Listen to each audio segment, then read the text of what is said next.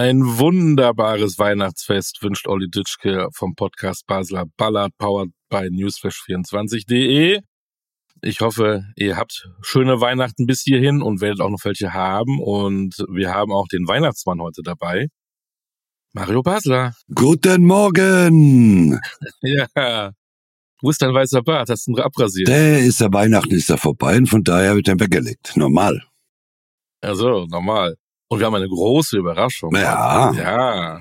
Knecht Ruprecht ist auch dabei. Nein, das nicht. Mit der Route, aber mit der Route. Mit der Route. Also, ja, heute, heute, hauen wir drauf. Denn heute ist nicht nur Basler Ballert, denn heute ist auch Bubble Ballert.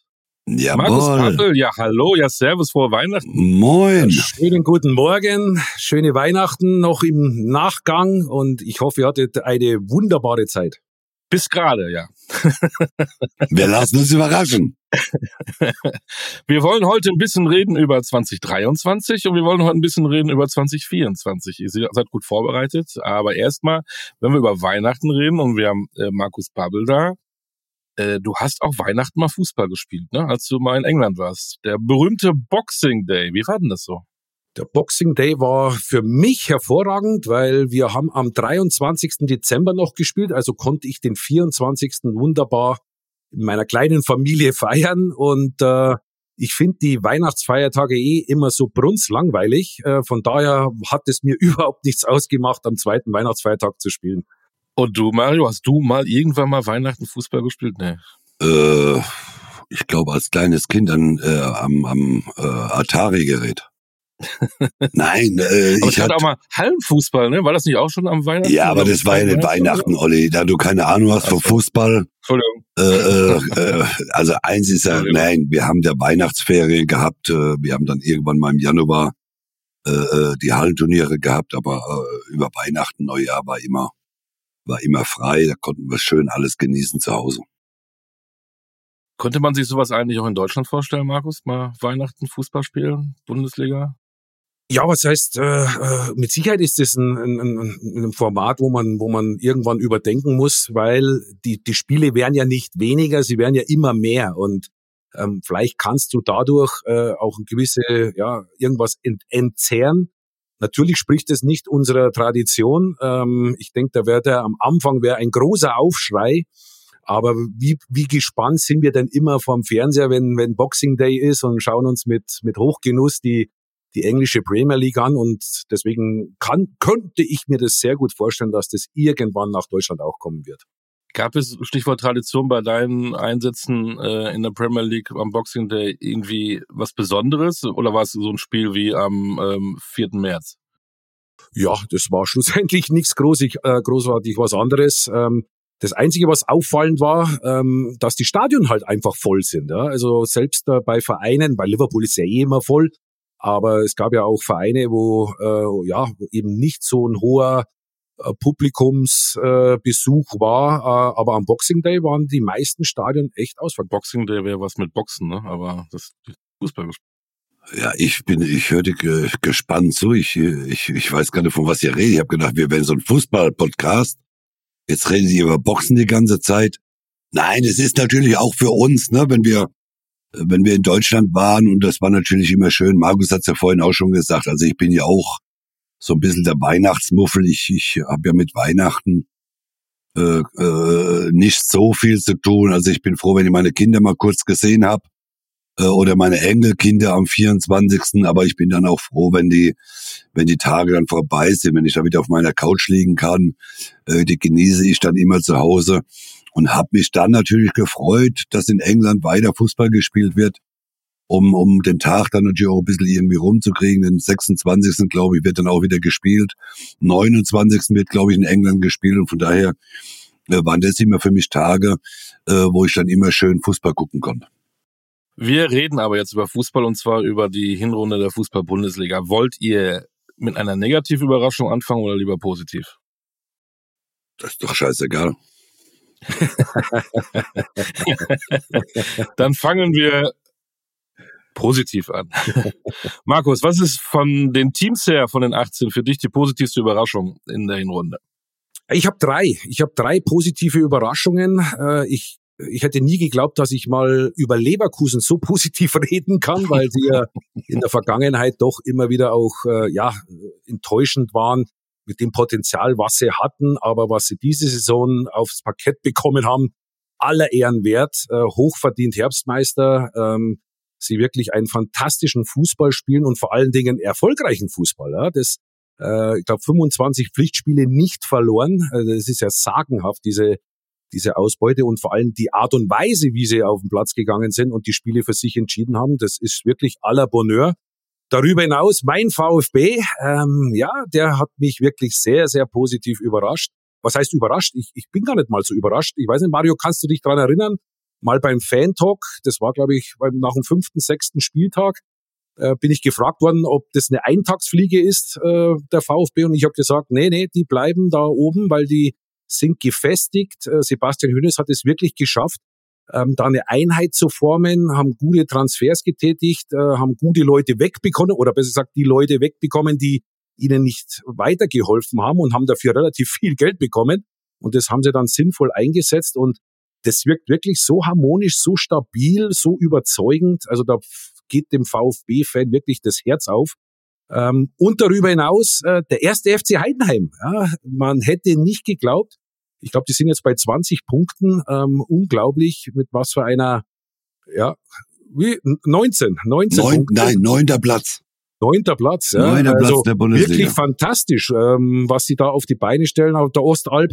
Äh, dann eben schön zu sehen mit, mit Frank Schmidt, einer, der gefühlt ja schon immer da ist und, ähm, und, und das Wunder weiterführt, ja, weil das ist ja wirklich sensationell, wo er angefangen hat, glaube ich, in der Oberliga hat er angefangen und jetzt bist du in der Bundesliga und hast 20 Punkte nach der, nach der Hinserie. Also das ist ja wirklich fantastisch. Ja, Hast also, du da irgendwas dazu zu sagen, Mario? Also er hat da, glaube ich, drei Vereine genommen, ja, die also, auch nehmen, ne? Leverkusen, klar, 22 Spiele gewonnen, drei Unentschieden nur, äh, wie es Marco sagte, 25 Spiele ungeschlagen für mich, äh, wenn ich so äh, zurückblicke, äh, äh, alle alle 25 Spiele immer gleich gut gespielt. Äh, ich habe nie irgendwie mal bei bei Leverkusen ein Spiel gesehen, wo ich gesagt habe, oh, das war jetzt einmal ganz knapp oder oder oder wie auch immer. Äh, die Spiele, wo sie gewonnen haben, sehr souverän gewonnen, viele Tore geschossen.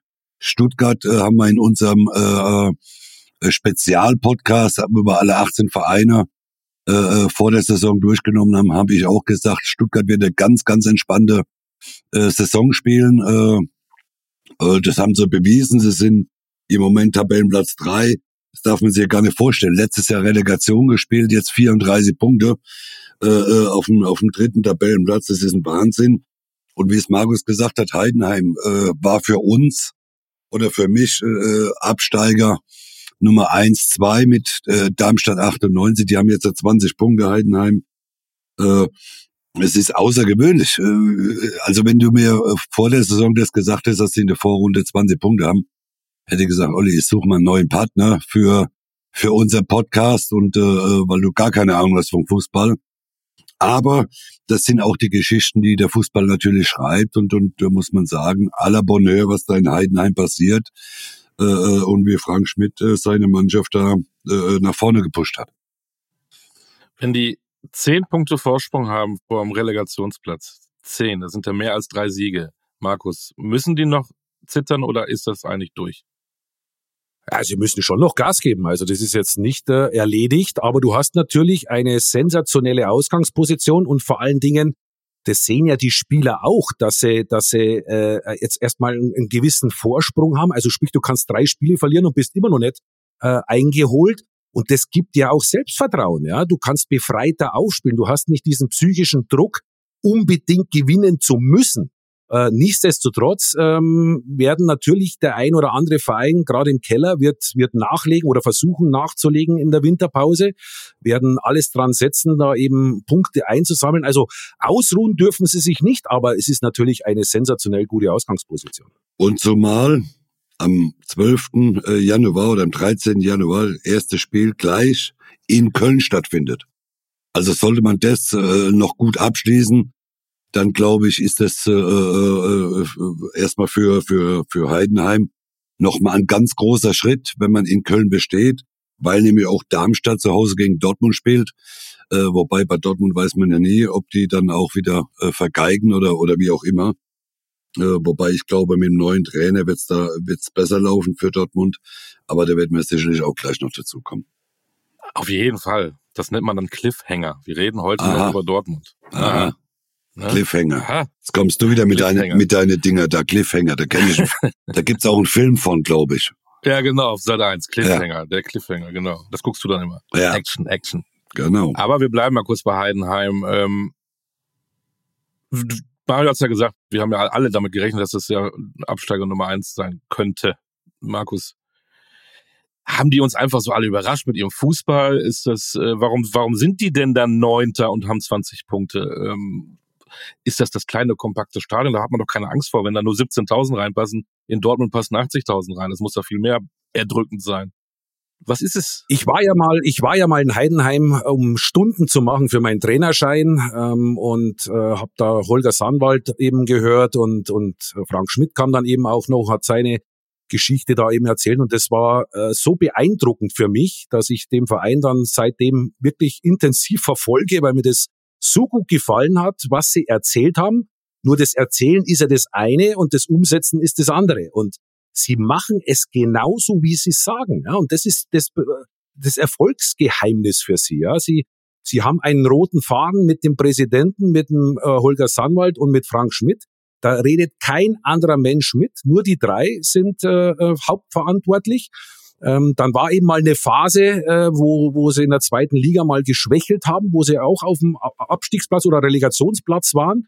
Dann hat der Holger Sandwald, was er damals eben angekündigt hat, bevor ich den Frank Schmidt rausschmeiße, schmeiße ich zehn Spieler raus. Und in der Wintertransferperiode hat er fünf Spieler rausgehauen. Da war unter anderem der Turk mit dabei. Ähm, könnt ihr euch noch erinnern an den Spieler? Turk, ja. Michael und, Turk, ja. Genau, und ähm, hat dann fünf Spieler rasiert und äh, sie sind dann ins gesicherte Mittelfeld äh, in der Rückrunde gekommen. Und das hat mir gezeigt, okay, sie, sie reden nicht nur, sondern sie handeln eben auch dementsprechend. Und sie haben jetzt einfach eine Mannschaft, die physisch sehr, sehr gut ist, ja. Und darüber hinaus, und das hat ja jede, jede Mannschaft, du hast dann deine drei, vier, fünf die dann auch richtig gut kicken können. Und äh, ja, und, und wichtig ist eben diese Mentalität, die sie sich über die Jahrzehnte, muss man jetzt schon fast sagen, erarbeitet haben. Ähm, und dann wird's halt unglaublich schwer, wenn die bereit sind, ans Maximum zu gehen. Ähm, Mario, du weißt es ja auch, wie schwierig es ist, dann so, solche, solche Mannschaften auch auszuspielen, wo du das Gefühl hast, sag mal, die sind schon wieder da. Den habe ich doch gerade erst ausgespielt, das ist ja schon wieder da. Also sie gehen immer ans, ans, äh, an ihr Limit. Und dann wird's halt für viele Bundesligisten schwierig, sie auszuspielen, dann Tore zu machen. Ja, und wie ich es gesagt habe, sie haben dann natürlich dann schon mit Beste, mit Kleindienst, mit, mit Dincic, ähm, haben die dann schon Kicker drinnen, die, die dann richtig gefährlich werden können. Und, und was halt bei vielen Vereinen mir auffällt, wo, wo große Schwierigkeiten haben, sind Standardsituationen. Ja? Und Sie machen das fast in einer Art Perfektion. Sie schießen immer wieder ganz wichtige Tore durch Standardsituationen, weil sie eben auch mit Beste einen haben. Der haut das Ding halt auch genau dahin, wo es gefährlich wird. Und ähm, deswegen war es für mich jetzt ehrlich gesagt nicht so verwunderlich, ähm, dass sie eben aufgrund ihrer Physis, über ihre, ihre, ihre Bereitschaft ans, ans Limit zu gehen, dass sie sich jetzt äh, so viele Punkte erarbeitet haben die Leidenschaft hat man gesehen am letzten Spieltag dann ähm, gegen Freiburg, lagen ja hinten, haben das auch noch gedreht, äh, 3 zu 2. Und ich habe mal geschaut, die haben ja nur einmal auf Deutsch gesagt den Arsch vollgekriegt mit einem 1 zu 4 in Leverkusen. Da haben andere auch verloren übrigens. Also die kriegen ja auch nicht mal richtig ein äh, verpatzt, ne? Die, das sind auch immer dann auch knappe Niederlagen. Das ist schon beeindruckend. Ja, das ist natürlich so, wie es der Markus ja gesagt hat. Ne? Die Mannschaft wusste natürlich von Anfang an nach dem Aufstieg, äh, um was es in Heidenheim geht. Da geht's äh, über Arbeiten, über Kämpfen, über Laufbereitschaft. Äh, äh und das zeigen sie. Man hat's gesehen in Dortmund äh, äh, bei dem 2-2, äh, was sie da an Meter gemacht haben, wie die gekämpft haben. Und so hat sie das über die ganze, über die ganze äh, Halbserie äh, gezogen, dass die, die auch die Punkte, die sie zu Hause geholt haben.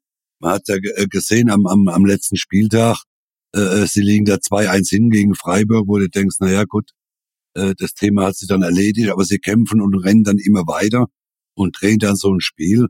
Und deswegen muss man sagen, aller Bonheur, was da passiert ist und was da entstanden ist äh, äh in Heidenheim. Und deswegen glaube ich auch, dass sie meine Tabelle, kann man die nochmal verändern irgendwie? Haben wir die schon offiziell gemacht? Die müssen wir. Nur wie beide heimlich, ne? Ja, genau. Hat keiner gesehen. Nee, die veröffentlichen wir auch nicht. Wir machen das dann äh, so, dass wir Heidenheim ganz hoch gesetzt haben. Du, und da muss ich noch ganz kurz was dazu sagen. Und, und auch diese Herangehensweise an die Bundesliga hat mich total fasziniert. Frank Schmidt hat gesagt, okay, wir sind die laufstärkste Mannschaft in der zweiten Liga.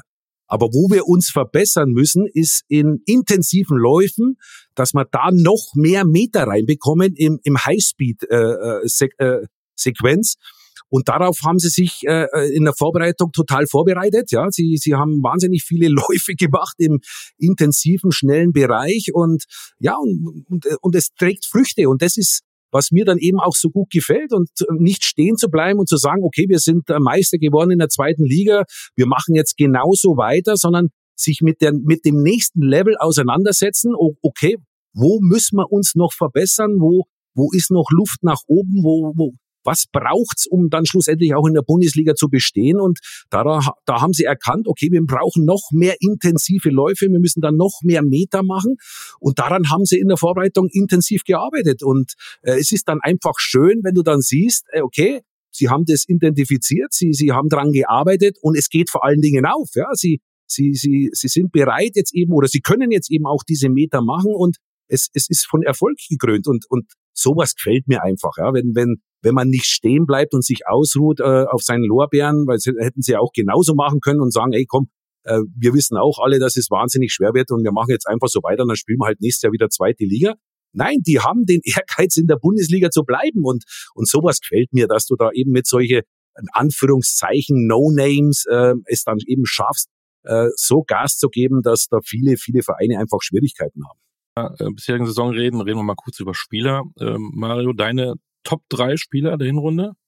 Hast du mal drüber nachgedacht? Nee, habe ich nicht, aber wenn du mich jetzt so fragst, äh, fällt mir natürlich in erster Linie mal ein, äh, äh, bei Bayern klar Kane, äh, bei, bei Leverkusen äh, Boniface äh, und äh, ich würde, ich würde noch äh, einen dritten äh, oder der zweiten von Leverkusen mitnehmen mit mit äh, mit Chaka, der der für mich in Leverkusen die äh, führende Rolle äh, in, im zentralen Mittelfeld da übernommen hat, äh, äh, der, der so Dreh- und Angelpunkt für mich ist in, in, in Leverkusen, äh, das Bindeglied zwischen Abwehr und, und, und Sturm. Äh, ich würde mal so, wenn du, wenn du mich so fragst, würde ich mal die drei äh, vorne an erster Stelle nehmen, aber da gibt's ja auch noch mehrere, ne? ob das Girassi in, in, in, in Stuttgart äh, ist, äh, äh, wo man wo, wo man nehmen könnte. Also es gibt sicherlich Stuttgart, Leverkusen, Bayern, vielleicht auch in Leipzig den einen oder anderen, wo man wo man äh, mit reinknallen könnte. Aber wenn du nach drei fragst, dann würde ich diese drei erstmal so in, in, in äh, ganz vorne hinsetzen. Mich wundert, dass du deinen Lieblingsspieler Kimmich gar nicht genannt hast. Kimmich, spielt er noch? Hat, ist er nicht schon gewechselt? Der hat mit dir Weihnachten gefeiert, glaube ich, ist bei dir unterm Baum. Der, der sitzt Guck bei mal. mir. Äh, der, der, der darf nicht mal in die Nähe von meiner Straße. Markus, äh, du siehst es wahrscheinlich ähnlich, ne? Haben wir vergessen. Unda vielleicht, äh, Grimaldo äh, für mich, ja, vielleicht sogar der Königstransfer der ganzen Bundesliga für mich so. Ähm, wundert mich, dass den keiner auf der Kette hatte nach fünf Jahren Benfica. Aber wen hast du so in deinem also Harry Kane, klar, äh, ich bin positiv überrascht. Ich hätte nicht geglaubt, dass er zum FC Bayern passt. Äh, nicht, weil er ein schlechter Spieler ist, sondern äh, ich, ich dachte, er, er ist bisschen verloren, wenn er nur da vorne drin steht äh, und, und wartet, dass da irgendwelche Bälle abfällt, so ähnlich wie Lewandowski es in einer Perfektion und, äh, gemacht hat. Aber er ist äh, so unfassbar mannschaftsdienlich und äh, Thomas Tuchel hat es wirklich geschafft, taktisch ihn so einzubauen, dass du ihn ja gar nicht packen kannst. Ja. Er lässt sich immer wieder fallen, äh, jemand anders geht dann vorne rein. Also das ist wirklich äh, toll zu beobachten, wie wie ja, wie mannschaftsdienlich äh, er auch spielt als als Neuner. Ja, er ist ja wirklich ein Superstar und hätte wahrscheinlich alle, jeder wird jeder wird's verstehen, wenn er sagt, na gut, äh, die Meter mache ich jetzt nicht, aber wie mannschaftsdienlich er auch spielt, das ist einfach sagenhaft, äh, finde ich überragend. Das zeigt auch seine Persönlichkeit. Dann Florian Wirz, ähm, der mir unfassbar gut gefallen hat, den ähm, dem, ja, du hast das, das Potenzial immer gesehen, aber wie er in dieser Saison spielt, das ist schon ganz großes Kino, wie er sich zwischen den Ketten bewegt, wie er sich immer wieder sich frei steht, unfassbar schwer zu, zu packen ist, aber dann auch immer wieder diese Kreativität hat, seine Mitspieler da einzusetzen. Das ist eine Augenweide. Ähm, und dann, jetzt wird er lachen, Waldemar Anton, der mir persönlich so unfassbar gut gefällt, weil das ist für mich der Mist der Zuverlässigkeit. Und gerade wenn ich äh, unsere Defensive in Nationalmannschaft sehe, würde ich mir wünschen, so einen Spieler mal in meiner Mannschaft zu, zu haben und ähm, der wirklich eine Konstanz hinlegt, der, der, der nie, zwar sehr selten überragend spielt, aber eben auch nie schlecht. Und das ist das, was Ottmar Hitzfeld eben auch mal zu mir gesagt hat. Du bist kein Spieler, der, der überragend spielt, aber du bist auch kein Spieler, der schlecht spielt. Ich brauche in der Defensive einfach eine Konstanz. Und, und das hat Waldemar Anton wirklich herausragend gut äh, hinbekommen. Nicht nur in, in diesem Halbjahr, sondern eben auch schon im letzten Jahr war das einer der wenigen, der immer wieder es geschafft hat, seine Leistung zu bringen. Da sind andere einfach weggebrochen und er war trotzdem immer da und deswegen gehört er für mich in die Top 3. Aber wie der Mario richtig gesagt hat, da sind noch so viele andere tolle Spieler, die so auf sich aufmerksam gemacht haben, äh, die genauso erwähnt werden hätten können. Aber das sind so mal die drei, wo mir am prägendsten jetzt eben äh, auffallen. Waldemar Anton und Nationalmannschaft reden wir vielleicht ja auch noch oder ganz sicher. Äh, den Kader Euro wollen wir auch mal ein bisschen kurz durchgehen. Und äh, dann gibt es eine Position, die habt ihr ja nicht bekleidet, aber deswegen gibt es irgendeinen Torwart der Hinrunde, wo ihr sagt, wenn der nicht gewesen wäre, dann habt ihr da einen? Jung Nübel äh, in Stuttgart. Äh, äh ich habe, äh, ich, ich war nie, nie ein großer Fan von ihm, weil ich gedacht habe, naja, Nübel, ja, von Schalke, dann nach Bayern, dann Bayern hat ihn immer ausgeliehen, äh, äh, dann nach Monaco und und äh, wo ich gedacht habe, es, es, es kommt er wieder zurück, dass Bayern überhaupt darüber nachgedacht hat, ihn äh, wieder zurückholen. Das war so für mich ein, ein Torhüter, wo ich gesagt habe, na ja, der kann so, der kann so irgendwie zwischen Platz acht und und und und äh, zwölf da in, im Tor stehen. Aber ich finde äh, die Saison oder die die Halbserie, die er in Stuttgart gespielt hat, da hat er mich eines Besseren belehrt, da muss ich, muss ich ganz ehrlich zugeben. Das hätte ich nie gedacht, dass er, dass er der, der, der Rückhalt auch der, der, der Stuttgarter sein kann, weil ich ihn nie als so, so gut gesehen habe, weil ihn auch Bayern jedes Jahr ausgeliehen hat. Ne? Wenn Bayern selbst von ihm, von einem Spieler oder von Torhüter so überzeugt ist, dann hätten sie ihn auch behalten. Aber auch Bayern hat wohl nicht so das, das, das richtige, das richtige äh, Gefühl für ihn gehabt, zu sagen, der kann bei uns eine klare Nummer zwei werden. Äh, und deswegen würde ich für mich äh, Nübel nehmen, der in Stuttgart für mich eine tolle Saison spielt. Ja, für mich natürlich bemerkenswert Manuel Neuer, wie der nach dieser schweren Verletzung, nach der langen Zeit, wie er wieder zurückgekommen ist und du hast gedacht, äh, der war nie weg, ähm, mit einer Ausstrahlung wieder äh, gesegnet, äh, mit einer äh, Souveränität, Ruhe, auch wenn er gegen, gegen Frankfurt da mal fünf Stück bekommen hat im nächsten Spiel sofort wieder parat und, und, und, und hilft der Mannschaft. Ähm, also das war schon sehr bemerkenswert. Ich habe gedacht, es wird ein bisschen dauern, dass der wieder zu seiner Topform kommt, aber man hat das Gefühl, der war, der war nie weg und, und das ist schon bemerkenswert, weil gerade in dem Alter, wenn du so lange raus bist, boah, das ist wirklich, also da brauchst du eine unfassbare Mentalität, einen unfassbaren Willen, da wieder hinzukommen. Ähm, und ja, und, und, und er, er vom ersten Tag an äh, hatte ich nie das Gefühl, der, der wackelt, der, der ist unsicher, der, der schätzt Situationen falsch ein.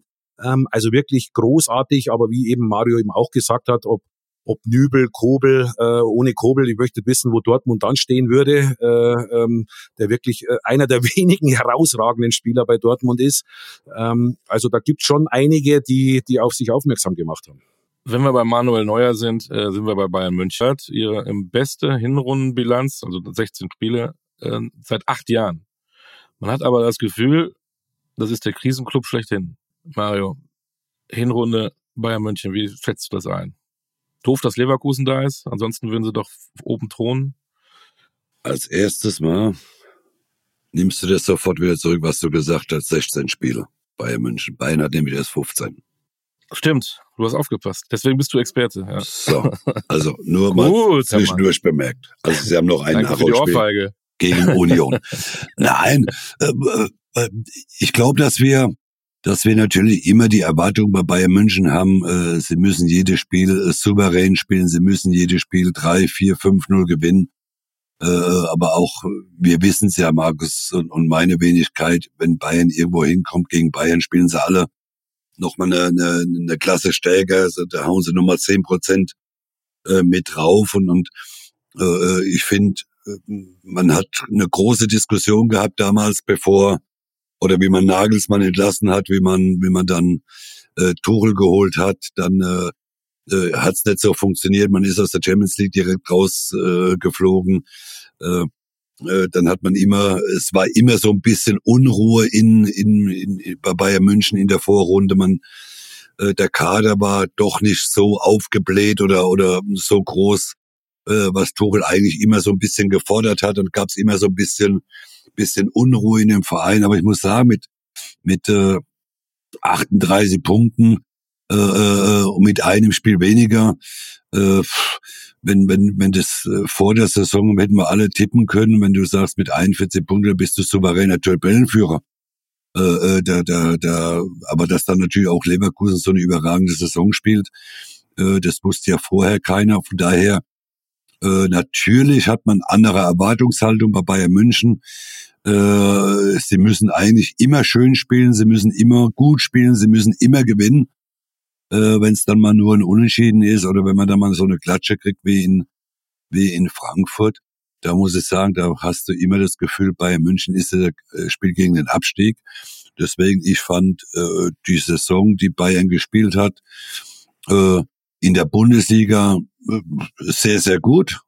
Äh, äh, von den Spielen allgemein her waren sicherlich Spiele dabei, die nicht sehr souverän waren, die, die aber diese teilweise gewonnen haben oder mal vielleicht auch wie gegen Leverkusen dann nur unentschieden spielst. Aber auch das kann man mal, kann mal passieren gegen, gegen Leverkusen, äh, dass man unentschieden spielt. Und von daher, ich finde, sie haben bis jetzt eine sehr, sehr gute Saison gespielt, dass die Spiele Verbesserungen, Verbesserungen äh, brauchen. Das weiß auch Thomas Tuchel, dass er, dass er in, in gewissen Situationen auch mit der Unruhe immer Kimmich, äh, Thomas Müller immer wieder nachgehakt äh, wird, dass das dann irgendwann auch mal am Trainer vielleicht ein bisschen auf die auf die Nerven geht. Das ist äh, verständlich, aber ich bin gespannt, ob der FC Bayern jetzt in der Winterpause den einen oder anderen Spieler noch äh, zu sich holt, weil dann haben sie natürlich auch eine gute Chance in der Champions League äh, oder auch in der Bundesliga. Klar wollen sie Meister werden, da muss man gucken, was macht Leverkusen. Markus, ähm, hat Thomas Tuchel in der Hinrunde alles richtig gemacht? Wie, wie findest du ihn so an der Seitenlinie in den ich bin ja, ich oute mich jetzt ein großer Thomas Tuchel-Fan. Ich, ich höre ihm wahnsinnig gern zu. Natürlich ist auch mal das ein oder andere dabei, wo ich, wo ich sage, okay, das, das habe ich jetzt anders gesehen, aber vom, vom Gros her gefällt mir es, wie offen und ehrlich er die Dinge anspricht. Äh, er eiert nicht rum und das ist ja genau das, was wir ja doch auch haben wollen. Und dann, dann hast du mal einen, der sagt, wie es ist. Oh, das darf er nicht sagen, weil dann ist der Kimmich äh, beleidigt und, und ist ja logisch, dass der die Leistung nicht bringen kann, weil äh, der, der Trainer steht nicht auf ihn, er ist verunsichert. Ja, der soll einfach vernünftig kicken, dann wird der Trainer sagen, der ist super. Ja, das, so einfach ist es. Ja, wenn ich immer höre, ja, äh, ich werde nicht gewertschätzt oder ja, dann erarbeitet ihr die Wertschätzung wieder. Ja, weil das ist einfach Fakt. Das ist ja, hat ja jetzt nichts mit Thomas Tuchel zu tun. Das zum Beispiel, ich nehme, nehme jetzt einfach mal das Beispiel Joshua Kimmich, dass er seit zwei Jahren eben nicht mehr diese Leistung bringt, was man eigentlich von ihm gewohnt war. Ja? Und, und ähm, und dann muss ich mir halt vielleicht auch mal zugestehen, äh, zu sagen, okay, jetzt bin ich vielleicht als Spieler mal in der Bringschuld, nicht immer nur der Trainer äh, Taichi. Ich sehe eher das Problem bei Bayern München oder warum so viel Unruhe ist. Das ist ja auch auffallend. Die letzten zwei Jahre, die, die Außendarstellung des Vereins ist einfach nicht gut. Ähm, sie machen da äh, unerklärliche Fehler, ähm, wo man so vom FC Bayern nicht gewohnt ist. Ob das jetzt äh, am Ende des äh, der Transferperiode war mit äh, am letzten Tag fällt mir ein, äh, wir brauchen eigentlich noch einen Sechser äh, und dann klappt es. Das sind alles so Dinge, die die passen nicht zum FC Bayern, ja. Und dann äh, hast du immer wieder so so so Störfeuer, aber die kommen ja nicht von außen, sondern sie kommen immer wieder auch intern, ja. Ob es Masrui war mit seinem mit seinem Post, der er dann macht, hast aber einen Mitspieler, der der Israeli ist, wo du einfach sagst, na ja, boah. Äh, was ist denn da los? Ja? Also ihr seid doch ne, ihr seid doch Teamkameraden. Wie, wie kommst du jetzt auf die Idee, äh, so, so, so, so einen Müll zu schreiben? Ja? Und da kann man ja jetzt wirklich mal die Palette so durchgehen, dass das immer wieder so, so hauseigene äh, Dinge waren, die, die, ja, die für Kopfschütteln gesorgt haben, die natürlich für ähm, äh, ja auch mediales Echo gesorgt haben. Und eins ist klar, äh, wenn du natürlich elfmal hintereinander deutscher Meister wirst, du bist doch natürlich auch als Journalist heiß, dass du denen da irgendwie versuchst, mal eine zu verbratzeln und da irgendwie äh, äh, eine Unstimmung in den Verein bekommst, weil du auch mal willst, dass mal wieder jemand anders Meister wird. Und und das haben sie, ja, und das müssen sie aushalten, ja. Das, da müssen sie jetzt eben durch. Für das stehen sie für mich überragend da. Aber es geht halt nicht mehr so leicht von der Hand wie früher. Ja. Du merkst, sie müssen jetzt viel, viel mehr tun, um die Spiele dann eben auch zu gewinnen. Die Leichtigkeit ist weg, diese, diese grandiosen Siege, die man ja in der Vergangenheit noch äh, gewohnt war, wo sie da irgendwelche Mannschaften da mit sechs, sieben, acht Toren äh, aus dem Stadion geschossen hat, das, das wird immer seltener. Ähm, und sie müssen jetzt mittlerweile echt extrem hart arbeiten für ihre Siege. Aber wichtig ist, dass eben trotz alledem die Siege einfahren, ja, damit irgendwann hoffentlich äh, eben auch die Leichtigkeit wieder zurückkommt und sie dann wieder auch den Fußball äh, spielen, die wir uns alle vorstellen, weil wir wollen ja, wir wollen ja tolle Fußballspiele sehen und sie haben einfach äh, eine tolle Mannschaft aber sie, sie, äh, sie sind halt wirklich, wie Thomas Tuchel es richtig gesagt hat, auf Kante genäht. Ja. Ist zum einen natürlich die Chance für Junge, so wie Pavlovic jetzt zum Beispiel, äh, wo sich jetzt da in den Vordergrund spielt oder ein Kretzig, der jetzt da mit dazugekommen ist. Ähm, aber ich glaube schon, dass sie in der, in der Winterpause was tun werden, weil äh, wenn, wenn, wenn Kim und äh, Masrui und äh, weiß der Teufel wer noch äh, dann eventuell zum, zum Asia Cup oder zum Afrika Cup gehen müssen, ja, dann wird's natürlich schon, schon mau. Also dann wird es schon sehr, sehr dünn. Da darf nicht mehr viel passieren. Ähm, Kleinigkeit, aber trotzdem hat mich das gewundert. Die Clubs machen ja äh, Wintertrainingslager vor Beginn der neuen Runde. Tuchel möchte ja gerne nach dem ersten Spiel zwischendurch mal ein paar Tage weg. Äh, kann mir das einer erklären? Ja, wie soll er nach dem ersten Spiel weg? Geht ja nicht. Ja, zwischen Hoffenheim und dem Spiel danach äh, hauen die dann ähm, Montag bis Donnerstag ab nach Marokko oder Portugal. Die spielen Der will ja nach dem Hoffenheim-Spiel weg, ja. Ja, die spielen am 12. und eine Woche später ist wieder Spieltag. Also äh, ja, ja, die, der, der will ja nicht vorher wegfahren. Hast du das nicht mitbekommen? Ja, aber das die machen's aber. Ja, aber das macht ja keinen Sinn. Äh, soll er zwei Tage in, nach Afrika fliegen oder wohin? Marokko oder Portugal sind im Angebot. Er will dann nochmal in den Süden, er will die nochmal zusammenholen, aber erst nach dem Hoffenheim-Spiel. Ja, das, das kann er, das kann er ja machen. Da kann er ja, äh, ich glaube, die spielen Freitag. Die spielen die Freitag und das nächste Spiel ist dann von denen am Sonntag. Das heißt ja, also Sonntag genau. drauf. Das da heißt, es sind. Da können sie am Samstag früh wegfliegen, am Dienstag wieder zurück ja. oder oder Mittwoch. Das, ja. Irgendwie so, ja. Das kann man ja theoretisch machen, ob du zu Hause trainierst oder vielleicht nach Portugal fliegst, wo das Wetter ein bisschen besser ist. Aber äh, es geht ja darum, dass sie nicht so weit wegfliegen. Ne? Also denn die USA wie unsere grandiose Nationalmannschaft dann äh, mal schnell äh, über den Teich fliegen. Aber das ist ja, da spricht jetzt nichts dagegen, wenn die samstags morgens einen Abflug machen äh, äh, und, und, und mittwochs wieder zurück. Also da, das kann man schon mal machen. Klar. Markus, siehst du auch so? Ja, absolut. Das ist äh, vielleicht gar nicht so schlecht, auch mal um was anders zu sehen, weil du gehst ja praktisch davor nicht äh, äh irgendwo hin, sondern du trainierst ganz normal an der Säbener Straße, bereitest dich vor, weil es eben nur so kurze Zeit ist und dann dazwischen, wenn du eh so, so ein langes äh, Wochenende dann praktisch hast, äh, vom Freitag auf Sonntag, das ist natürlich schon extrem lang ähm, das kenne ich noch aus meiner Hertha-Zeit aus der zweiten Liga. Da weißt du zum Teil echt nicht mehr, was du da unter der Woche äh, da machen sollst, weil um, um die Spannung hochzuhalten. Ja, das ist, es geht ja auch um die Spannung hochzuhalten.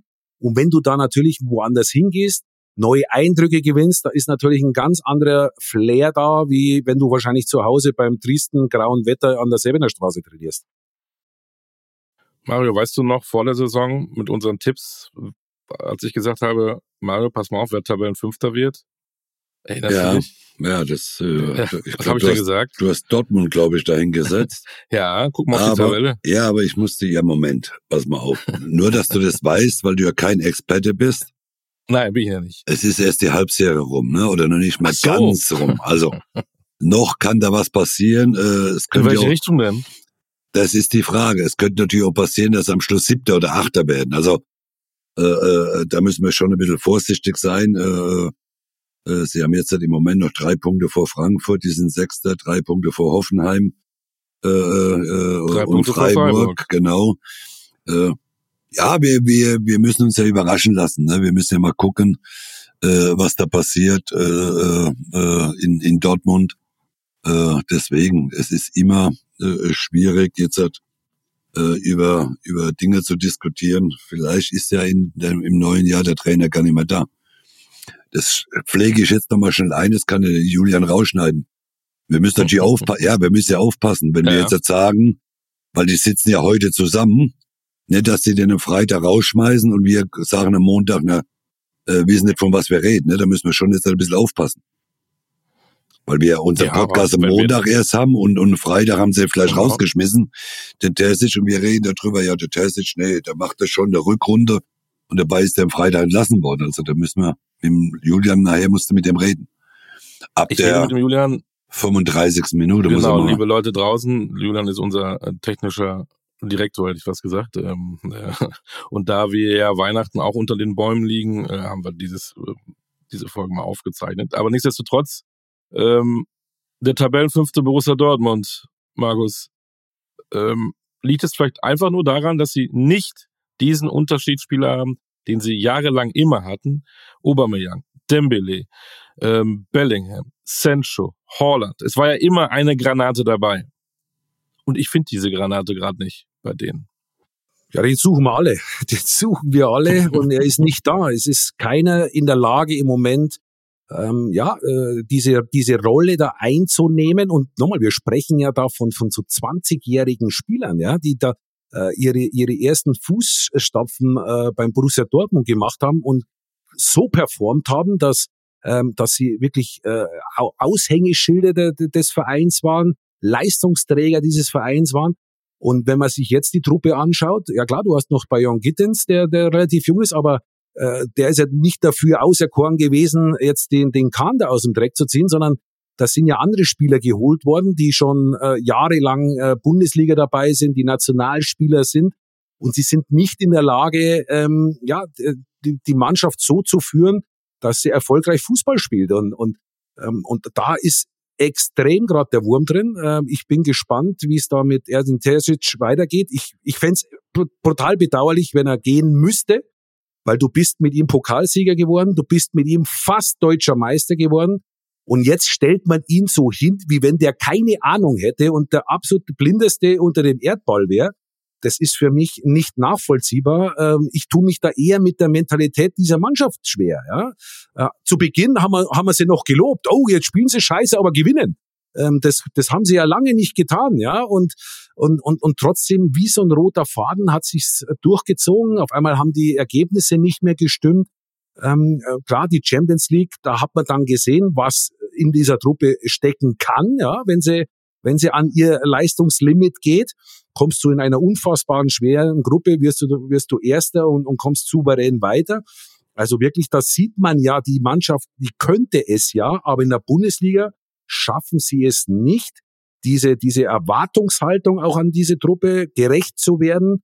Ganz im Gegenteil, es, es, es brechen dir halt immer wieder äh, zwei, drei, vier, fünf Spieler weg, aber mit so unfassbar unerklärlichen Leistungen, ähm, wo wir alle wissen, sie können viel besser Fußball spielen, als sie das jetzt am Wochenende getan haben. Und ähm, das Problem ist, dass äh, wenn es immer derselbe wäre, den kannst du ja austauschen, aber es ist halt immer wieder jemand anders, wo du, wo du einfach sagst, wow, ich habe gar nicht gewusst, dass man so schlecht spielen kann. Ja? Und, und, und, und sie schaffen das in einer wirklich in einer atemberaubenden Art und Weise immer wieder. Und jetzt permanent auf, auf den Trainer immer zu gehen, der, der jahrelang äh, ja, überragend war, fast deutscher Meister. Ähm, und, und jetzt auf einmal kann er nichts mehr. Also das ist mir wirklich zu einfach. Aber ich befürchte, dass du diese Lawine, die jetzt losgerollt ist, dass du sie nicht mehr stoppen kannst und wahrscheinlich den Trainer opfern wirst. Ich habe da eine klein, was mit Kader, ja. Ich habe da ein bisschen eine klein, eine, eine klein, klein bisschen eine andere Meinung äh, äh, dazu. Ich glaube, also es gibt für mich äh, zwei, drei äh, Dinge, die die vor der Saison meines Erachtens oder auch am Anfang äh, der der Saison schiefgelaufen sind in Dortmund. Man hat, ich glaube, oder das ist meine These, nach dem letzten Spiel gegen Mainz. Wenn es ein Trainer nicht schafft, seine Mannschaft so einzustellen, Markus, dass er gegen Mainz 05 die vier Spiele in Folge zuvor äh, äh, verloren haben und richtig Klatschen gekriegt haben. Wenn du das zu Hause nicht schaffst, deine Mannschaft so einzustellen, dass du Mainz 05 aus dem Stadion putzt, um deutscher Meister zu werden, dann hast du als Trainer irgendetwas verkehrt gemacht. Du hast recht, die Mannschaft ist dafür verantwortlich, aber ein Trainer muss es meines Erachtens die Mannschaft Aber so erinnere dich, Mario, wenn der Haller den Elfmeter reinbatscht, dann Ja. steht's 1-0, dann brennt der Kessel und dann weiß ich nicht, ob Mainz nochmal zu Nein, das glaube ich auch, Und da aber kann der Trainer nichts dafür. Nein, da kann der Trainer nichts dafür. Nochmal, aber ich glaube, dann kommt ja das, das, das nächste, was ich glaube, wenn ich Terzic dann, und erinnere dich mal bitte zurück an die ganzen äh, Spiele nach dem Heidenheim-Spiel. Äh, man hat aus den ersten drei Spielen, äh, waren für mich klar, Dortmund holt neun Punkte, man hat nur fünf Punkte geholt. Äh, äh, man hat zweimal unentschieden gespielt, einmal, äh, einmal gewonnen. Und dann habe ich wochenlang, wirklich wochenlang hat man gehört, ja, saisonübergreifend, wir haben 14 Spiele nicht verloren, wir haben 15 Spiele nicht verloren, wir haben 16, wir haben 17 Spiele nicht verloren, bis Bayern München kam. Und immer wieder darauf hinaus äh, äh, laufen zu lassen, wir haben ja nicht verloren. Nein, man muss sagen, vom Grunde her haben sie gegen Heidenheim indirekt verloren, weil da haben sie zwei Punkte liegen lassen. So, dann kommt Bayern München. Gegen Bayern München haben sie 0,0 Chance gehabt. Und ich glaube auch, und wenn du heute so ein bisschen das Internet durchstöberst, welche, welche äh, äh, Dinge äh, auch jetzt die eigenen, die Dortmund-Fans über Terzic sagen. Sie können das Gelaber von, von Terzic nicht mehr hören. Ich muss wirklich dazu sagen, nach dem Spiel gegen Mainz 05 jetzt das 1 zu 1. Wenn ich diese Pressekonferenz oder das höre, was er da von sich gegeben hat, Markus, da muss ich wirklich sagen, da verstehe ich die Welt nicht mehr. Er stellt sich tatsächlich hin und sagt in der Pressekonferenz, ja, wir wissen ja, dass Borussia Dortmund immer eine gute Rückrunde spielt. Die sind 15 Punkte hinter Bayer Leverkusen, 14 Punkte hinter äh, Bayern München. Und ein Trainer stellt sie nach dem 1 zu 1 in Augsburg unentschieden und zu Hause gegen Mainz 05 hin und sagt, ja, wir wissen ja, Borussia Dortmund spielt immer eine gute Rückrunde. Entschuldigung, Markus, dann, also da muss ich sagen, da verstehe ich einen ja nicht, Trainer dass er alles überhaupt richtig nicht. macht, um Gottes Willen. Da bin ich, da bin ich doch bei dir. Das ist, das ist maximal unglücklich und das darfst du, wenn du äh, die Ambitionen hast, wie Borussia Dortmund Genau. einfach haben muss, musst du da anders auftreten. Da, da gebe ich dir doch zu 100 Prozent recht. Und trotzdem ist es mir halt ein bisschen zu einfach, jetzt alles auf den Trainer abzuwälzen. Er hat die Mannschaft nicht erreicht. Er, er, er, er hat sie nicht richtig motiviert. Er, Ja, für aber Markus, ist der Trainer schuld. Ja? Markus, Entschuldigung, aber, aber wenn doch das, wenn, wenn man doch jetzt einmal die letzten Tage nimmt, da ist doch ein großes Thema mit Marco Reus zum Beispiel aufgekommen. Also es scheint doch, es scheint doch nach, nach außen hin oder intern scheint doch einiges da nicht zu stimmen. Nach außen machen sie die heile Welt. Auf einmal jetzt kommt raus, Reus ist total gegen Terzic seit Wochen und Monate muss der schon sein. Terzic, der immer, der immer äh, Reus auch ein bisschen geschützt hat. Und jetzt kommt auf einmal raus, äh, dass, äh, dass Reus unbedingt will, dass Ter- Terzic rausfliegt. Ja, also ich glaube, dass wir vieles außerhalb oder äh, äh, externe gar nichts wissen oder nicht das wissen, was eigentlich intern los ist. Ich glaube, dass das Standing auch von von Kehl und Terzic schon lange nicht mehr so groß ist bei bei Borussia Dortmund, äh, äh, wie es nach außen hin immer hingetragen wird. Äh, ich- ich glaube, dass da ganz, ganz andere Probleme es mittlerweile sind zwischen Mannschaft und Trainer. Ich glaube, ich glaube, dass der, der, der Trainer, äh, äh, nochmal, äh, das, was man hört aus Dortmund, er ist zu lieb zu jedem, er kann keinem wehtun, äh, er wird am liebsten mit jedem äh, Nachmittags Stückchen Kuchen essen, äh, mit jedem Ja, Spieler. Das ist doch keine geht Argument. Das ist doch ein, ist doch ein super Charakterzug. Aber Mario, wenn ich, wenn ich schon höre, ich muss die Mannschaft motivieren. Am letzten Spieltag gegen Mainz 05. Ja, leckt mich am Arsch. Also wenn Ja, ich wirklich am recht, letzten Spieltag deutscher Meister werden kann, dann brauche ich eigentlich keinen Trainer. Da gehe ich raus und brenne. Nur, die waren so mit sich selber überfordert, die hatten Bleifüße, die, die, das Hirn war, das war weich gekocht, die konnten keinen klaren, und da kannst du einen Trainer hinstellen, wie du willst. Ähm, da fehlt bei mir, dass die Spieler ich, wenn ich schon höre, ich muss motiviert werden. Hallo, ich spiele bei Borussia Dortmund. Ich spiele im Westfalenstadion vor 80.000 Fans. Also was muss ich da noch motiviert werden? Also dann habe ich den Job verfehlt, wenn ich motiviert werden muss. Ja, und, und das ist das, was mir zu einfach ist, ähm, dass der nicht alles richtig macht. Da brauchen wir doch gar nicht drüber diskutieren. Nur wenn sich Spieler irgendwo ausholen können, da ist doch schon der Fehler im System. Ich weiß auch, dass viele Spieler, gerade die, die älteren Spieler, sich immer bei Achim Watzke ausholen können. Ja, was hätte denn der Uli Hoeneß gemacht, wenn du zu ihm gegangen wärst und hättest dich über einen Trainer beschwert? Ach, der hat gesagt, was was? Schleich dich, geh zum Trainer und klär's mit ihm. Der wird doch dem Trainer nicht in den Rücken fallen, sich das Ganze noch anhören und dann vielleicht noch gut zureden. Das ist doch der Irrsinn, ja? das ist doch der Wahnsinn. Und dann muss ich mich halt auch vielleicht mal hinterfragen, weil zeig mir doch einen Trainer, der eine schlechtere Mannschaft auf den Platz stellt, wie, wie, wie, äh, wie es eigentlich äh, vonnöten wäre. Jeder, der top trainiert, der gut drauf ist, der wird beim Trainer spielen. Und wenn halt ein Marco Reus nicht von Anfang an spielt, dann hat er vielleicht die Leistung nicht gebracht. Wenn ein Niklas Süle die Leistung nicht bringt, dann spielt er halt nicht von Anfang an. Weil der Trainer versucht immer die beste Truppe auf den Platz zu bekommen, weil er will ja erfolgreich sein. Er, er ist Angestellter des Vereins, er will schon allein für den Verein das Maximale geben, aber eben auch für sich selber. Und, und da ist doch der Fehler im System, wenn ich, wenn ich dann höre, der ist zu lieb. Was ist denn das für eine Aussage? Ich wäre froh, wenn ich einen Trainer gehabt hätte, der lieb zu mir ist. Ja, ich, ich, ich, ich arbeite doch lieber in einer Harmonie, wie, wie wenn ich der äh, jeden Tag zusammengeschissen wäre. Also ja, ähm, das, das ist mir, das ist mir zu billig ähm, weil, weil das ist, glaube ich, mit einer der ganz großen Probleme, dass du immer wieder Stellen findest, wo du dich aushol, aus, ausholen kannst, wo du immer wieder deine, deine Internas äh, nach außen tragen kannst.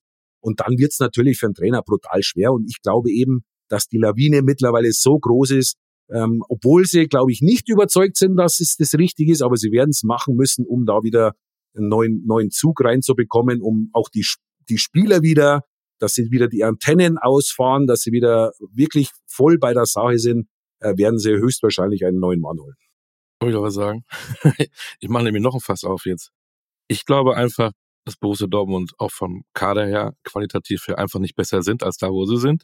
Ich glaube da gar nicht, dass da auch, wenn du noch ein bisschen Potenzial kitzelst, Trainer hin oder her, die anderen, die da oben sind, die finde ich qualitativ besser. Zum zweiten Kaderplanung. Wir haben ja gehört, dass äh, der eine oder andere, der nach Leverkusen gegangen ist, auch in Dortmund angeboten wurde. Boniface, Grimaldo, Chaka, dreimal abgesagt. Ähm, ich weiß gar nicht wer, wollte doch den Sechser haben von Ajax Amsterdam.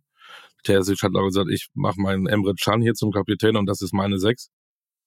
Da wurden Fehler gemacht auch in der Kaderplan, das ist vielleicht nicht nur Terzic oder in Zusammenarbeit mit Kehl, ich weiß nicht, wer das zu sagen hat. Watzke ruft raus, ähm, mit Terzic, äh, den feiere ich Silberhochzeit, mit dem will ich eine Ära einleiten. Auch vielleicht mutig zu sagen, es hauen sie ihm das um die Ohren. Ich glaube, dass Dortmund genau da sind, wo sie qualitativ auch hingehören. Und die gehören nicht unter die Top 4 der Bundesliga. Im Moment, also im Moment ist es ja auch so, ne? Ich meine, wenn man, wenn man die, die Mannschaften, die vorne dran stehen, wenn man die mit Dortmund vergleicht, äh, klar steht Dortmund zu Recht da auf Platz fünf. Äh, äh, die Gefahr, äh, die ja in Dortmund besteht, ist, dass sie noch weiter abrutschen.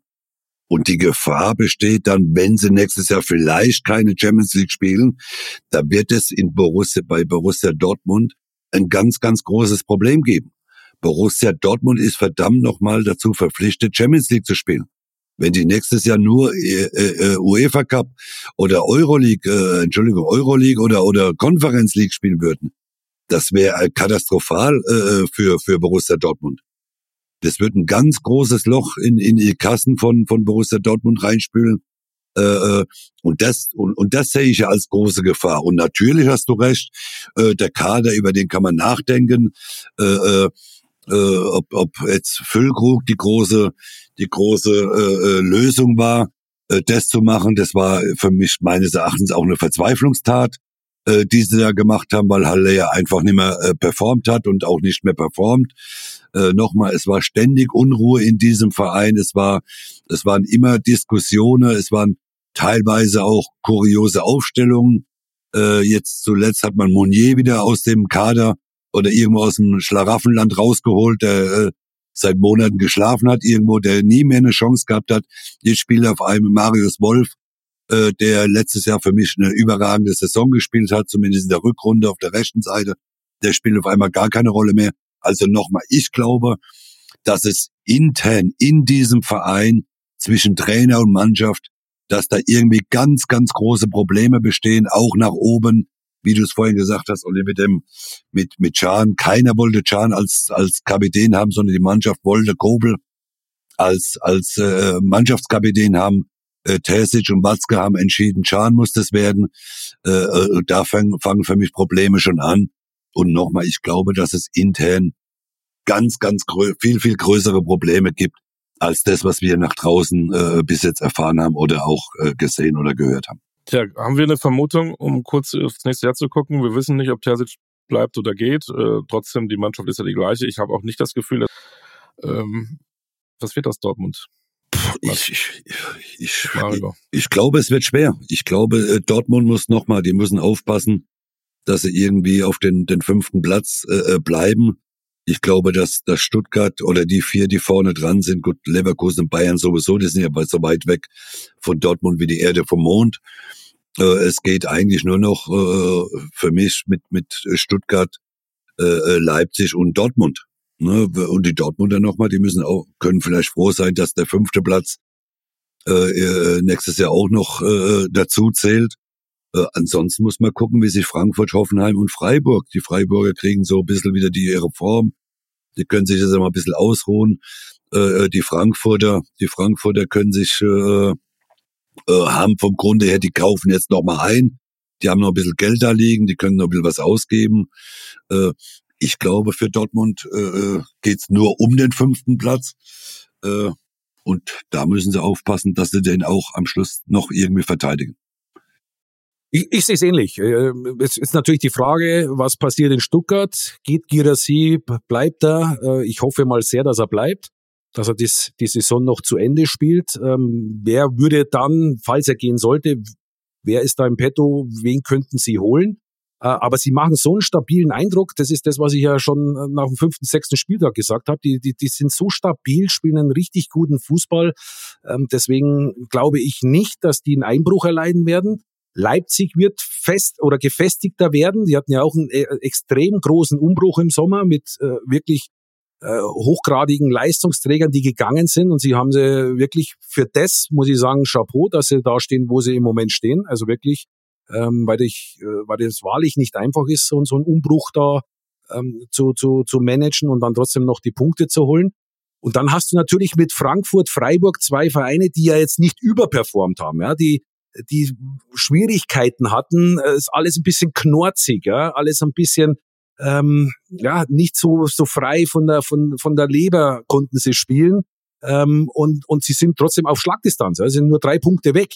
Und deswegen muss Dortmund höllisch aufpassen, dass sie eben diesen fünften Platz da noch verteidigen, weil ich eben auch nicht glaube, dass sie noch unter die ersten vier reinkommen. Und das ist das Einzige, was ich mit, mit Edin Terzic nicht teile, dass sie eine grandiose Rückrunde spielen werden, weil die Mannschaft, außer sie holen jetzt dann noch drei, vier Mann, von denen wir nichts wissen, ähm, was ich mir jetzt nicht vorstellen kann, ähm, die Mannschaft bleibt ja gleich und äh, und jedes Mal sich darauf zu verlassen, ähm, boah, das ist schon sehr gewagt. Äh, sie werden mit Sicherheit das ein oder andere Spiel besser bestreiten wie, wie wahrscheinlich in der Vorrunde, aber ob das dann schlussendlich noch reicht, um an vierten Platz zu kommen, da habe ich doch ein großes Fragezeichen.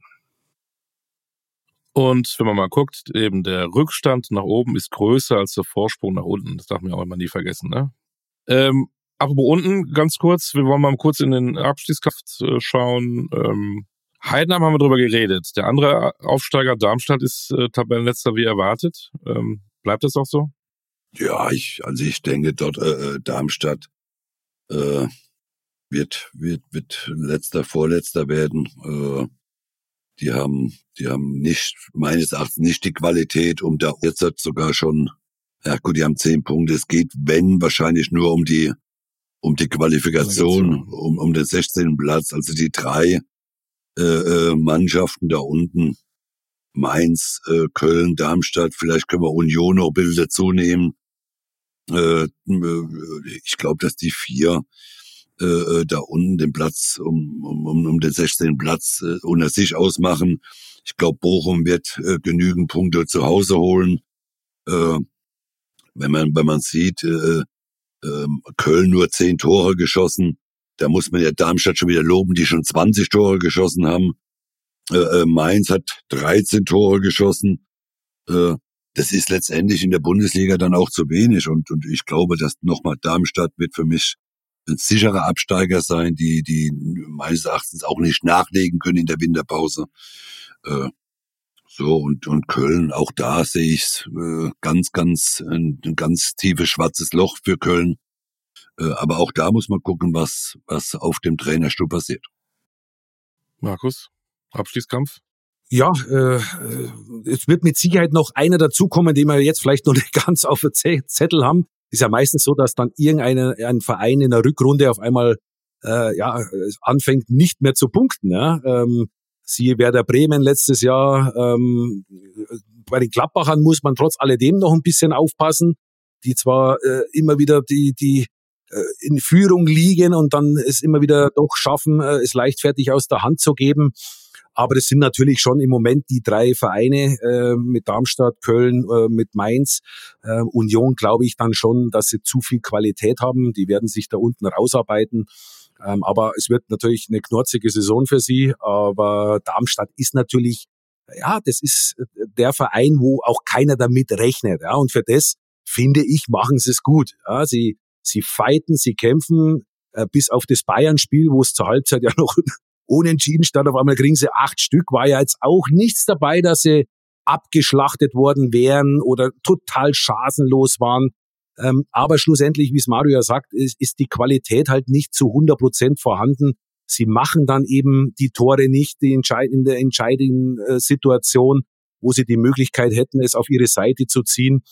Ähm, und dann wie Mario auch richtig sagst, du brauchst halt schon auch äh, unten einen, der dir mal die Dinge auch reinbatscht. Und das sehe ich bei Köln nicht.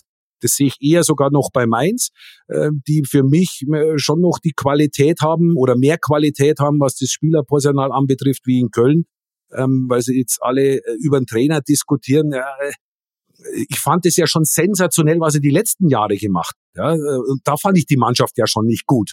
Und er hat es geschafft, sie wirklich äh, ins internationale Geschäft sogar zu führen. Also wirklich Wahnsinn. Und dann verlierst du mit Hector und Skiri noch deine zwei besten Spieler, mit Abstand besten Spieler und, und kannst sie überhaupt nicht adäquat ersetzen. Und, und dass es dieses Jahr eng wird, das war mir von vornherein klar, weil äh, Baumgart ist wirklich für mich ein herausragend guter Trainer, aber ein Zauberer ist er halt auch nicht. Naja, er hat ja auch schon angemahnt, dass auch nicht so viel Geld in der Geldbörse ist, ne, dass die Qualität äh, besser werden muss, aber es wohl nicht funktioniert. Ähm, und wenn man so mal gehört hat nach dem letzten Spieltag, macht er sich, glaube ich, auch selber Gedanken und macht vielleicht den Urs Fischer, ne? dass er vielleicht selber auch sagt. Ähm, also Leute. den Anschein hatte ich nach seinem letzten Interview, dass, also der war brutals geknickt, weil sie waren ja in dem Spiel ja auch wieder die bessere Mannschaft, aber sie haben keinen, der, der ein Tor schießen kann. Ja? Äh, wenn nicht durch Zufall mal der Davy Selke angeschossen wird, ähm, ähm, passiert da ja nichts. Ja? Und, und, und sie haben keine Stürmer. Ähm, wenn man sich die mal anschaut, boah, das ist natürlich schon extrem dünn aufgestellt. Und, ähm, und da hatte ich auch das Gefühl, oh oh, der ist jetzt wirklich am Überlegen, ob er nicht äh, seine sieben Sachen packt, weil ich glaube, dass er auch die Überzeugung verloren hat, dass es mit dieser Mannschaft in die richtige Richtung geht. Und er weiß halt, dass auch nichts dazu kommt. Und es kommt nichts dazu. Und nur die Frage ist halt, was ist günstiger, ja? Dass du jetzt vielleicht im, im Wintertransferfenster nochmal es schaffst, einen Spieler, von dem du überzeugt bist, nach Köln zu holen oder du nimmst den Abstieg in Kauf. Ja? Das muss man sich halt mal finanziell ausrechnen. Ähm, ich, ich, ich, ich, ich, boah, es wird brutal schwer für den ersten FC Köln. Ich höre raus, Darmstadt und Köln werden wohl absteigen müssen und dann fehlt mir ganz kurz, kurz kann ich noch der Meistertipp. Mario, fangst du an?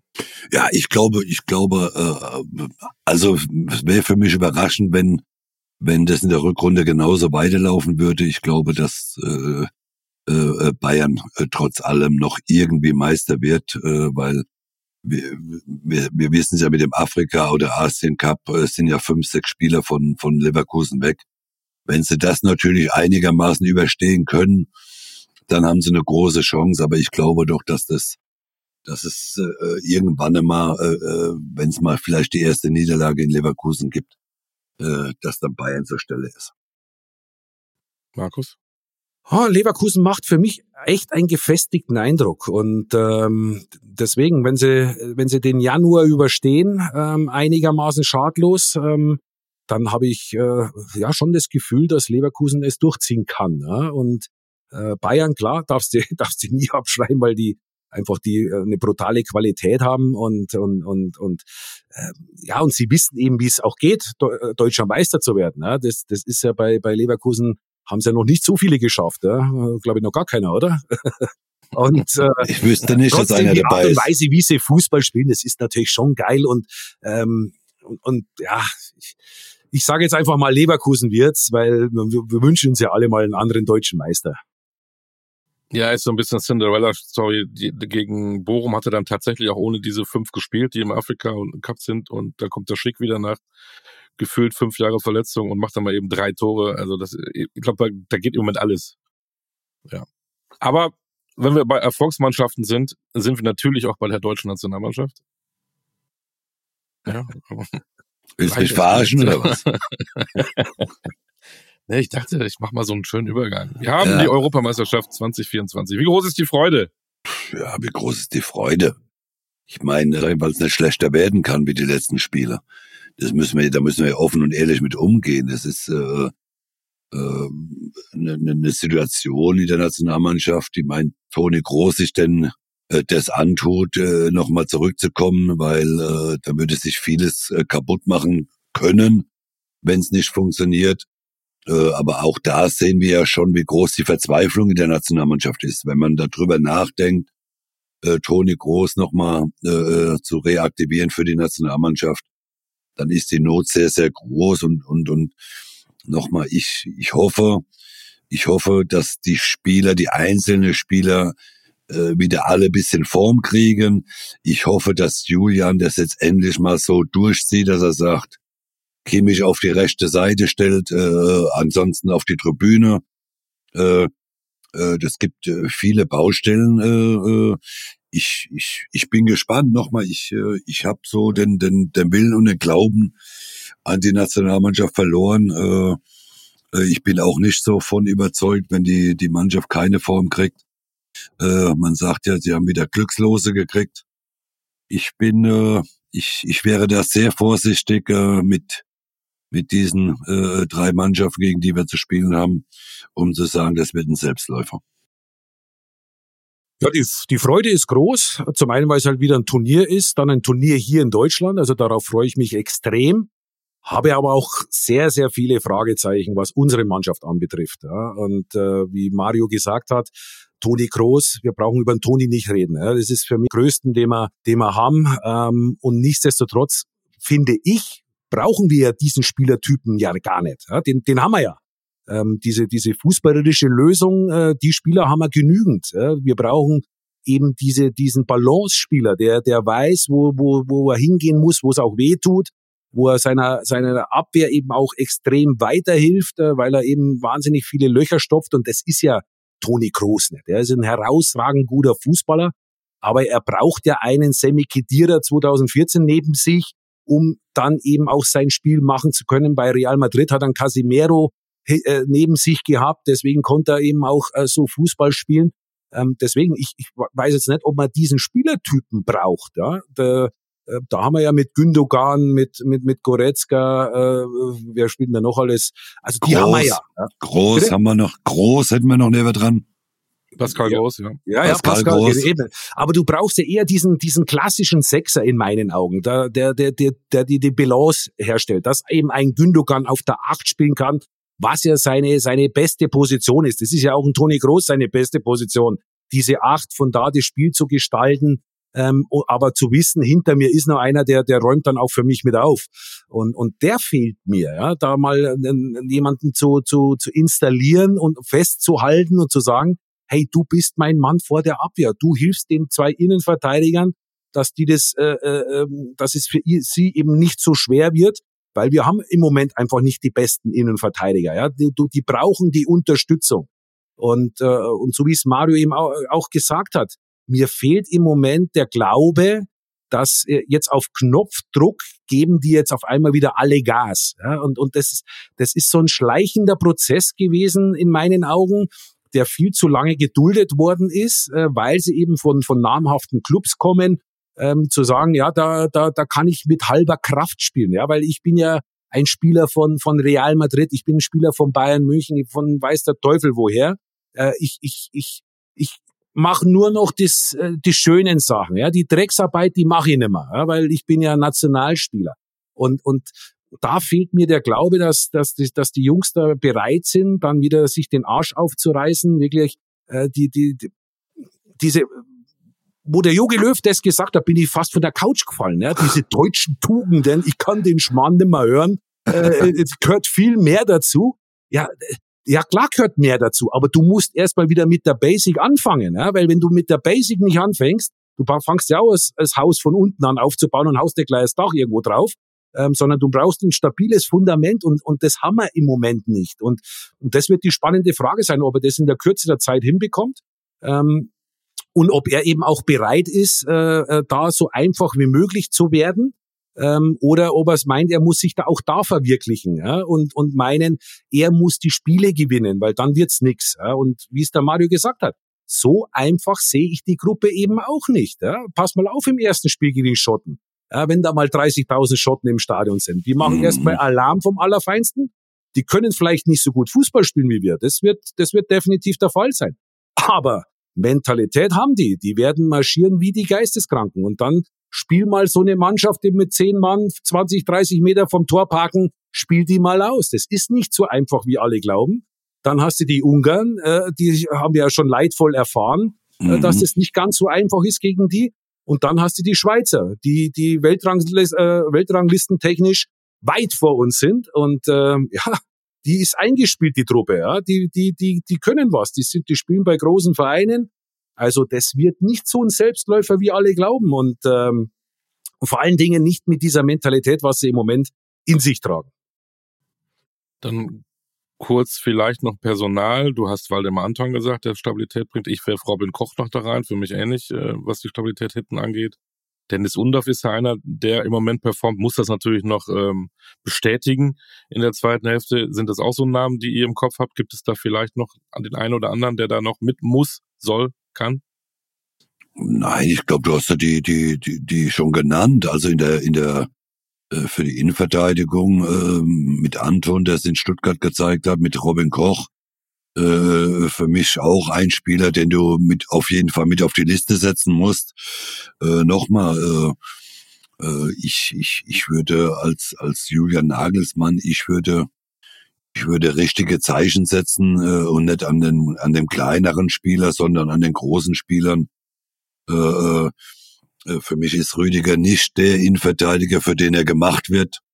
Äh, äh da würde ich, da würde ich ein klares Zeichen setzen. Aber, aber nochmal, wir, wir müssen auch gucken, was was passiert mit dem einen oder anderen Spieler. Verletzt er sich noch? Äh, da muss ja auch immer ein bisschen vorsichtig sein. Aber ich glaube, dass wir den einen oder anderen Spieler, den auch mitnehmen müssen und sollen, äh, der sich darüber freut, noch bei der Nationalmannschaft äh, spielen zu dürfen, der sich freut, im eigenen Land eine Europameisterschaft spielen zu können, äh, der seine Form hat und es geht nicht nach Namen, sondern meines Erachtens geht es hier in Deutschland äh, im, im, im Sommer nur um, wer will für die deutsche Nationalmannschaft spielen und nicht äh, Namen dürfen für Deutschland spielen.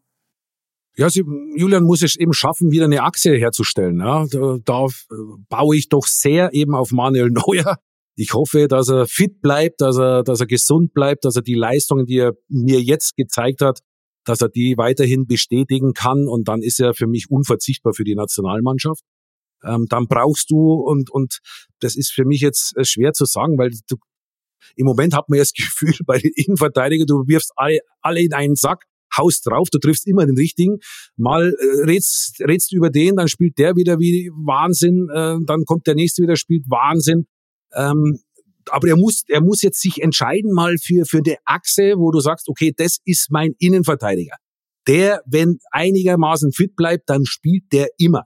Und äh, dann geht's übers Mittelfeld weiter. Gut, er hat sich ja schon für Gündogan, äh, hat er sich ja schon ausgesprochen, hat ihn zum Kapitän gemacht und es bleibt ja auch so. Also muss er ja auch spielen. Ähm, und dann brauchst du vorne, äh, dann ist es eben, ja, ist es Füllkrug, ist es, weiß der Teufel wer. Ähm, dem musst du halt vorne jetzt eben auch das Vertrauen geben. Ja? Und, und darum baust du dann eben deine Mannschaft drumrum. Wir haben gerade was nach vorne anbetrifft, haben wir, sind wir ja herausragend gut aufgestellt. Wenn ich an Musiala denke, an Sané, an Wirtz, ähm, Chris Führig, der für mich eine überragende Saison bis jetzt spielt. Also du hast da wirklich äh, große, große Qualität. Entscheidend wird sein, was schafft er im Defensivverbund? Ja? Wie schafft er das, die richtigen Leute zu finden, da äh, die wieder mit, mit, mit, mit, mit Herzblut eben auch verteidigen, die richtig Bock haben, das eigene Tor zu verteidigen. Ähm, und darüber hinaus, wenn ich dann immer höre, ja, die müssen aber auch äh, fußballerisch, äh, nein, äh, Innenverteidiger muss jetzt erstmal das, das Tor verteidigen, muss den Stürmer ausschalten, der darf dann nichts anbrennen und ganz ehrlich, alle die Innenverteidiger, die wir jetzt genannt haben, die können einen Ball von A nach B spielen, aber die sind jetzt nicht dafür zuständig, da noch einen Spielmacher zu tätigen, sondern sich wieder auf die, auf die Tugenden zu besinnen. Ein linker, rechter Verteidiger, die haben wir nicht mehr, weil wir haben links und rechts außen äh, da stehen. Äh, aber das Wort bringt's ja schon mit. Linker Verteidiger, also du bist erstmal dafür da, äh, da hinten zu verteidigen. Und wenn du dich darüber hinaus noch zwei, dreimal einschalten kannst, umso schöner. Aber du bist ein Verteidiger und da müssen wir wieder hinkommen und nicht meinen, wir müssen alles in Grund und Boden spielen, sondern wenn ich hinten keins bekomme, habe ich schon mal nicht verloren. Und, und die Wahrscheinlichkeit, dass ich mit der Truppe, weil vorne ein Tor schießt, ist ja relativ hoch, weil wir haben einfach diese individuelle Qualität. Also schau, dass du hinten den Laden dicht bekommst und vorne machen wir schon irgendwie eins. Ich traue mich nicht zu fragen, aber ich frage trotzdem ähm, am Ende Europameisterschaft Deutschland, wo werden sie landen? Das klang jetzt alles immer sehr pessimistisch, Nein. aber wir sind doch von Haus aus Optimisten. Ich hab's ja gesagt. Vielleicht dann tatsächlich, wenn du gegen die Schotten einigermaßen reinkommst, vielleicht kann ja auch alles passieren, ich weiß es nicht. Ja, kann alles passieren. Es kann in diese Richtung oder in diese Richtung gehen. Aber ich habe ja gesagt, wenn wir ins Viertelfinale kommen, das wäre äh, meines Erachtens schon ein großer Erfolg. Da müssen wir uns ja ehrlich sein. Im Moment, so wie sie performen, wäre ich mit dem Viertelfinale ganz zufrieden. Der Traum wäre Halbfinale, ganz klar. Aber ich wäre erstmal mit Viertelfinale ganz, ganz, ganz zufrieden. Ja, würde ich auch sofort unterschreiben. Ähm, die Mannschaft gibt einfach im Moment nicht den, den, den Anlass, euphorisch zu sein. Ja? Weil wir, wir sind ja dafür da, es nüchtern und re realitätsnah einzuordnen. Ja? Und äh, ich wäre erstmal äh, sehr, sehr froh, wenn wir die, die, die Gruppenphase überstehen, ja? weil ich sehe die schwieriger, wie, wie viele äh, es vielleicht sehen wollen. Und wenn wir Viertelfinale erreichen sollten, dann wäre das, dann wäre das absolut gigantisch, das wäre überragend. Ähm, da, damit hätte ich wahrscheinlich davor nicht gerechnet, weil die Mannschaft gibt's im Moment einfach nicht her. Sie gibt nicht den Anlass her, euphorisch zu sein. Ja? Und wenn man das ganz nüchtern, realitätsnah sich anschaut, die letzten Turniere noch äh, hinzunimmt, ja, dann wäre ich, wäre ich sehr, sehr froh, wenn sie das Viertelfinale erreichen können äh, Halb, Halbfinale wäre der Wahnsinn. Also dann wäre dann wäre alles bezahlt. Äh, vom Finale brauchen wir gar nicht, brauchen wir gar nicht diskutieren. So, liebe Leute draußen, ihr habt bestimmt äh, viele Geschenke zu Weihnachten bekommt, bekommen und ihr, da war viel wahrscheinlich dabei, was ihr gar nicht haben wollt. Ihr könnt es umtauschen und mit dem Geld, was ihr zurückkommt, kauft ihr ein Buch, nämlich das von Markus Babbel. Denn du bist ja Autor, Schriftsteller, Literat geworden. Ja? Ich kann es nur äh, empfehlen. Wahnsinn. Hast du es gelesen? Ja, ja liegt natürlich. Auf deinem, liegt auf deinem Nachttisch. Das liegt neben meinem Nachttisch, genau, neben meinem Bett. Ja, kurz vorm Schlafen gehen blätterst du noch ein bisschen rein. Ja, ja, sehr interessant. was, dann, dann hau doch mal auf die Werbetrommel. Ähm, wie heißt ja. dein Buch und was geht's? Es geht darum um meine Geschichte.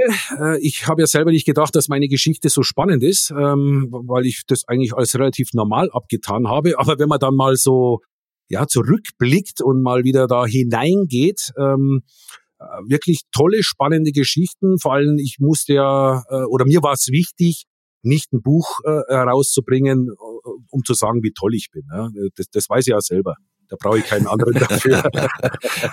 Nein, es ging, es, ging, es, es, es ging darum, eben auch die Schattenseiten äh, meines Lebens eben auch zu beleuchten. Und das war für mich schon nochmal äh, auch einschneidend, da nochmal hineinzugehen, auch in, in tief traurige Geschichten, äh, die mein Leben eben schon hinter, äh, hinter sich bringen mussten, ähm, da nochmal einzutauchen, wirklich in den Schmerz auch hineinzugehen, ähm, es nochmal ähm, ja auch äh, zu besprechen, äh, es, es, es dann niederzuschreiben. Ähm, und und äh, im Nachhinein muss ich wirklich sagen, es hat mir selber auch wahnsinnig viel geholfen Es war wirklich so, so eine, so eine Zäsur. Ich sage immer, ich, ich, ich bin 50 jetzt oder 51. So die erste Halbzeit war ich auf dem Platz gestanden. Ich bin schon mal nicht ausgewechselt worden. Jetzt muss ich mal schauen, wie lang ich noch auf dem Platz stehen darf. Und, ähm, und, und das war jetzt so eine Halbzeitanalyse für mich und, und das war auch für mich hochspannend. Und, und ich bin wirklich begeistert, nicht weil es über mich ist, sondern äh, dass da wirklich ein tolles Buch entstanden ist. Alex Raag hat es äh, sensationell gut äh, niedergeschrieben, wo ich mich zu 100 Prozent identifizieren kann. Und ähm, äh, es ist wirklich empfehlenswert. Nicht, nicht, weil es über mich ist, sondern weil es einfach eine tolle Geschichte ist, mit allen Höhen und Tiefen, was so ein Leben mit sich bringt. Und da äh, eben für jeden ist was dabei, eben auch äh, lustige Anekdoten aus der aus der Vergangenheit, aber eben auch, wie gesagt, tief traurige äh, Momente, wo, wo ja, wo man eben auch zu bewerkstelligen hat. Taucht Mario Basel auch auf oder kommt das dann in, dem zweiten, in dem zweiten Buch? Natürlich. Mein Freund Mario ist natürlich dabei, weil über den kannst du allein schon ein Buch schreiben. Meine Anekdoten, was ich mit dem schon alles erlebt habe. Ja, ist ja, schon, so, ist ja schon ein ganzes Buch wert. So dick wie Krieg und Frieden, ne? Das war, glaube ich, ein tolles genau, Seiten. Das ist ein genau. Duden. Ja, also äh, kauft euch das Buch. Vielleicht, vielleicht gibt es ja eine Möglichkeit, dass wir es hier mal verlosen. Das wäre vielleicht auch ganz schön. Ähm, ja. Kriegen wir hin. Kriegen wir doch auf jeden Fall hin. Und Mario schreibt vielleicht auch mal wieder ein Buch, ne? Nee über den Podcast. Haben wir jetzt auch schon einige Folgen gehabt. Wenn, schreibe eins über dich, dass du keine Ahnung ja. hast vom Fußball oder so. Ja, das ist aber nur eine Seite. Das ist das dünnste Buch, was es je gab.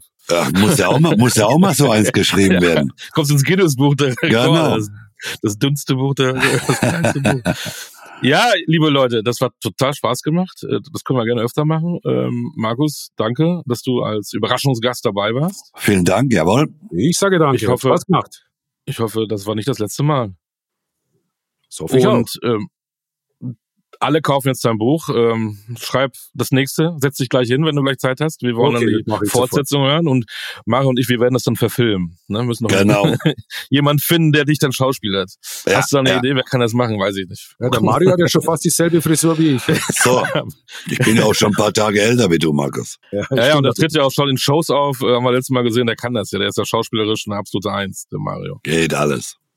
Geil, Mario Basler spielt Markus Babbel. Das, das, wenn das kein Selbstläufer ist, dann weiß ich es auch nicht. Also, vielen Dank da draußen, vielen Dank Markus, ähm, alles Gute, bleib gesund, komm gutes neues Jahr und wir überprüfen das natürlich, was du uns alles erzählt hast. Ne? Wenn das nicht stimmt, ja. hauen wir es dir um die Ohren, das weißt du. Ja, immer, immer. äh, Mario, dir natürlich auch alles Gute. Ähm, wir machen jetzt eine Woche Pause. Naja. Wir müssen uns einmal auch mal ein bisschen mal entspannen, aber wir sind ja dann Anfang Januar äh, an dem Montag vor dem Spieltag, und der beginnt ja schon am 12. Januar mit Bayern gegen Hoffenheim, sind wir schon wieder mhm. da. Jawohl. Und gucken wir mal, wer wohin transferiert wurde und was so alles passiert ist und blicken dann auf den Spieltag. So machen wir's. So machen wir's. Dann kommt gutes neue Jahr. Wir freuen uns auf 2024 mit vielen Geschichten rund um den Fußball bei Basler Ballert, powered by Newsflash 24. Heute die Ausgabe Basler und Bubble ballern. In diesem Sinne. Servus. Frohes neues Jahr. Ciao. Tschüss. Tschüss, ihr Lieben. Ciao, ciao.